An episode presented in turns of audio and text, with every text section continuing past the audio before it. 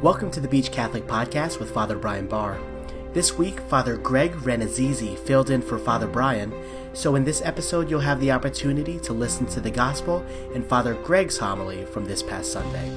As always, keep an eye out for our Q&A and discussion episodes, but until then, here's the homily from June 11th, 2017, the Solemnity of the Most Holy Trinity. The Lord be with you. A reading from the Holy Gospel according to John. God so loved the world that he gave his only Son, so that everyone who believes in him might not perish, but might have eternal life. For God did not send his Son into the world to condemn the world, but that the world might be saved through him. Whoever believes in him will not be condemned but whoever does not believe has already been condemned, because he has not believed in the name of the only Son of God. The Gospel of the Lord. First, I just want to introduce myself for those I haven't had the pleasure of meeting yet. My name is Father Greg Rannazzisi, and uh, I always feel like I'm coming home when I come to St. Mary's. Um, I was here for a while as a seminarian, and um, when Bishop uh, Brennan was here as pastor, and now Father Brian, um, I've been coming back a lot, so it's great to see a lot of familiar faces. And I always just really love coming back to this parish, especially on a great evening like this. So today we celebrate the, the solemnity of the Most Holy Trinity. Anyone who's ever studied theology, like on the graduate level, would, would have absolutely had to take a course on the Trinity. It's usually one of the first courses that you do take because it's most fundamental. It lays out some of the most basic principles of our faith. The fact that we believe in one God who is Father, Son, and Holy Spirit. And at first glance, especially for us who are lifelong Christians, it seems pretty simple. One God, three persons. We learn that when we're small, so pretty simple. But it's actually not so simple. Anyone who's studied the Trinity at length knows that it's probably one of the hardest classes that you'll ever take when you're studying theology. Because while it seems simple at first, again, there's a lot of technical language that goes into it. There are some very precise terms in order to protect the integrity of this idea that there is only one God, that we don't believe in different gods. There's one true God. And that God has manifested himself in three persons Father, Son, and Holy Spirit who are equal, who always were, and always will be. So again, at first it seems kind of simple, but when you start to unpack it, especially as you look at the, the history of this teaching, it can get a bit complicated. So usually in a course in the Trinity, you start with looking at, well, how does God reveal himself in the Old Testament? How does he kind of prefigure this idea of the Trinity? And of course, you look at Jesus himself and how he talks about his relationship to the Father, that he and the Father are one, and he only speaks what he hears the Father tell him, and that he will send the advocate, the Holy Spirit, who will come from the Father. So we hear all this discussion of the Trinity from Jesus himself. Then, of course, we hear from St. Paul, who makes up a bulk of the New Testament, and we kind of see how he speaks about the Trinity. And then you start to look at the early fathers of the church, and you go century by century, and there are these great gatherings of bishops called councils and the first few really had a lot to do with this idea of, well, what do we believe in? Do we believe in one God or do we believe in three gods? Is Jesus equal to the Father? Is the Spirit equal to the Son? So again, long story short, it can get rather complicated. I remember when I took the course on the Trinity in seminary. It was my first semester, and I was studying uh, in Rome, so my classes were all in Italian. So right there was a little hard, a little challenging. And uh, I had a professor who none of you would know, uh, Father Luis Ladaria, a name that means nothing to anyone. Um, but just to give you an idea of his pedigree, his experience, by the time I was ordained a few years later, after taking his course, he wasn't just Father Luis Ladaria, he was now Archbishop Luis Ladaria. He got a job at the Vatican in the teaching office, that is, the Congregation for the Faith, that kind of is the, the religious ed office, if you will, for the church, kind of oversees and makes sure that, you know, we're staying on track with what we believe. Just to further that idea, you know who he replaced there was a name you might remember, Joseph Cardinal Ratzinger, Pope Benedict XVI. So Pope Benedict handpicked this guy, Luis Ladaria, to replace him in this office. And he's my professor in the hardest class in Italian. Thanks very much. Thank you. One of my friends um, actually took his bibliography that he gave us. He was handing it out, and there was about 150 of us in the class, and he was handing out these packets, and we thought it was a packet for the row. it was a packet per person. 10 point font, single space, about six pages. My friend actually went through and added up the number of pages that he suggested that we read in order to have an elementary understanding of the Trinity. We stopped counting after 8,000 pages. I'm not even kidding you. And all of this comes down to one exam with the professor in person, an oral exam for about 10 to 15 minutes, wherein he can ask you anything from the course. Again, thanks very much, church, for giving me that.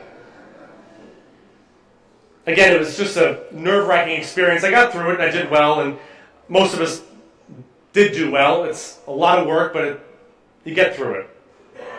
And so, amid all these terms, amid all this technical language and jargon, which is important, I'm not belittling it, it's, it is really important because anything worth believing, anything worth giving your life for, you should be precise about. You should investigate. You should ask questions. But at the end of the day, I think the simplest definition or the simplest way of understanding God comes to us from St. John. Not in his gospel that we just heard, but actually in one of his letters or epistles that he wrote. He said very simply, God is love. That's it. God is love. And I know at first that can sound a little hippie, you know, all you need is love, God is love. But it, it's actually quite precise and quite theological and deep when you consider it.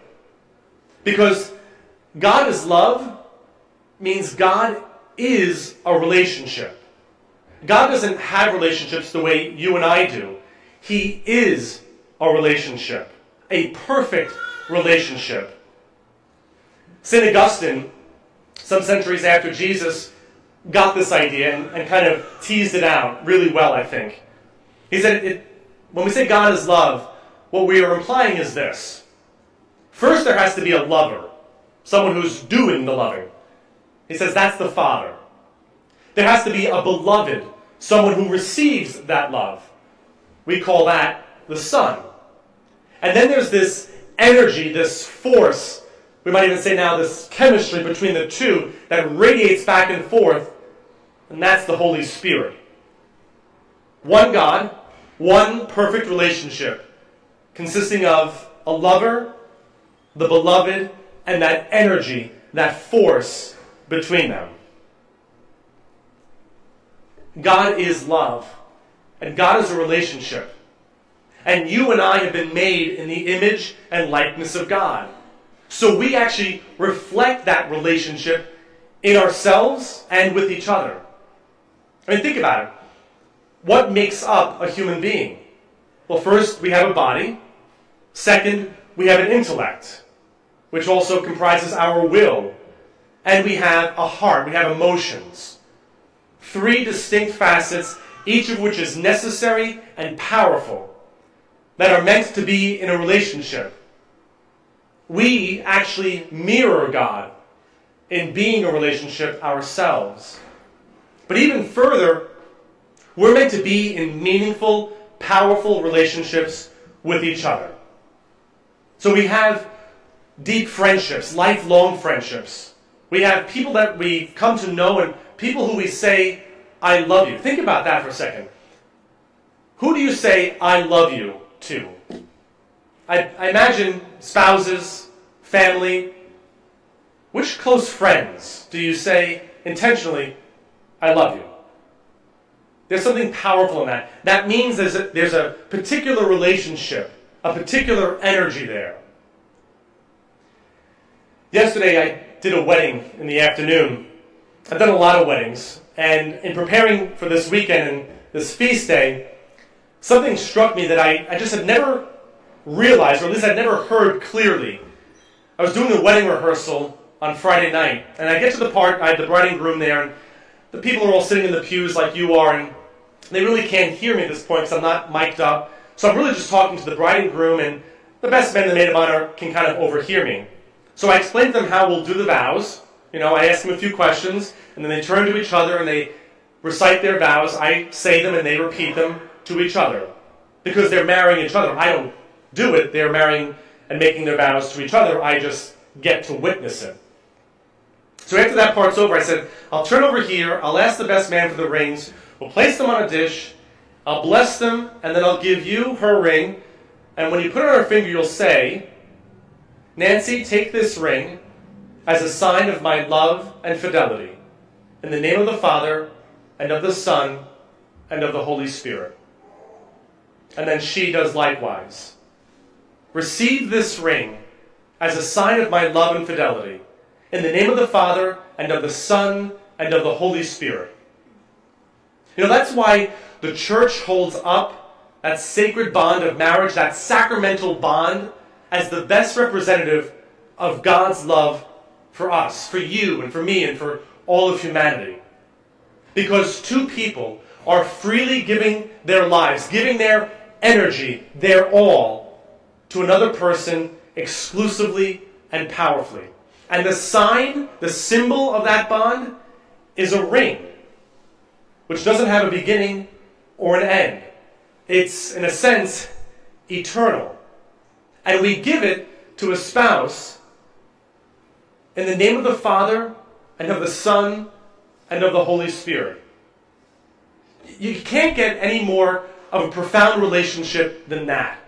You can't get anything closer to actually getting the Trinity, that is, God Himself, than that exchange of rings, of vows, of lives. Receive this ring in the name of the Father, and of the Son, and of the Holy Spirit. Here's just another quick image. A few years ago, uh, I was babysitting my sister's older boy. Her and her uh, husband were out doing some errands. I was off. She asked if I could stay with them. I said absolutely. It was a great time. So I was there for a few hours, and you know he was he was small. He was a you know an infant, uh, maybe five six months. You know, a little little tyke. And you know I'm playing with him. We're hanging out and stuff. And at one point, I remember I was holding him in one arm, and I was just rinsing a glass uh, under the sink with my other hand. And so I don't know I don't know why, but he was just sitting there. He was in a good mood. He was kind of, you know, smiling and stuff. And I just, just very instantly just swept his little feet through the stream of water. And he just lit up with joy. Like this was the greatest thing that had ever happened. So I just did it again. And again and again. He's, he just lit up with this big gummy smile and laughed. And it was just the most amazing, heartwarming thing.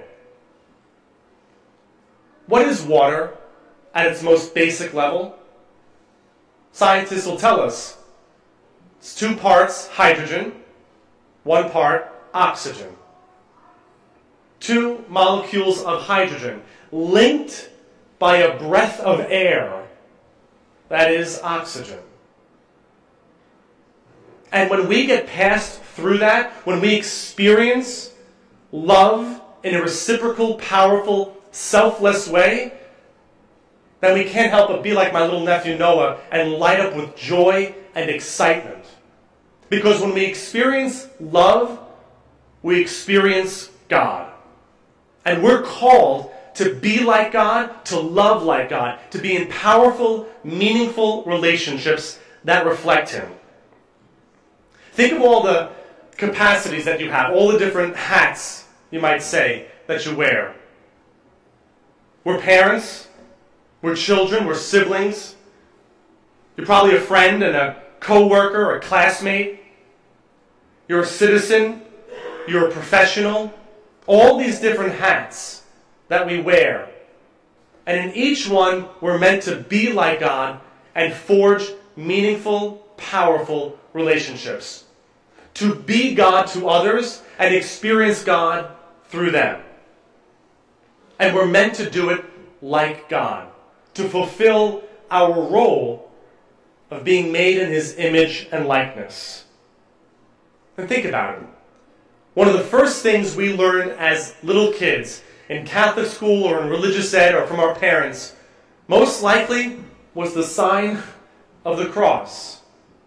The simplest, the first, and the best prayer we could ever say. And one day, please God, many, many, many years from now, when each of us is called home to God in the sleep of death, when we're laid to rest, the last thing that will be said over us by the priest is Father, Son, and Holy Spirit. And every moment between those two, when we're baptized in the name of the Father, Son, and Holy Spirit, and when we're buried in the name of the Father and of the Son and of the Holy Spirit, every moment in between, we're meant to be like the Father and the Son and the Holy Spirit. That's why this feast is so important. Because it reminds us who we are, whose we are, and who we're called to be. That's why the church, for 2,000 plus years, has continually echoed, Glory be to the Father, and to the Son, and to the Holy Spirit, as it was in the beginning, is now, and ever shall be, world without end. Amen. Thank you for listening to this week's homily.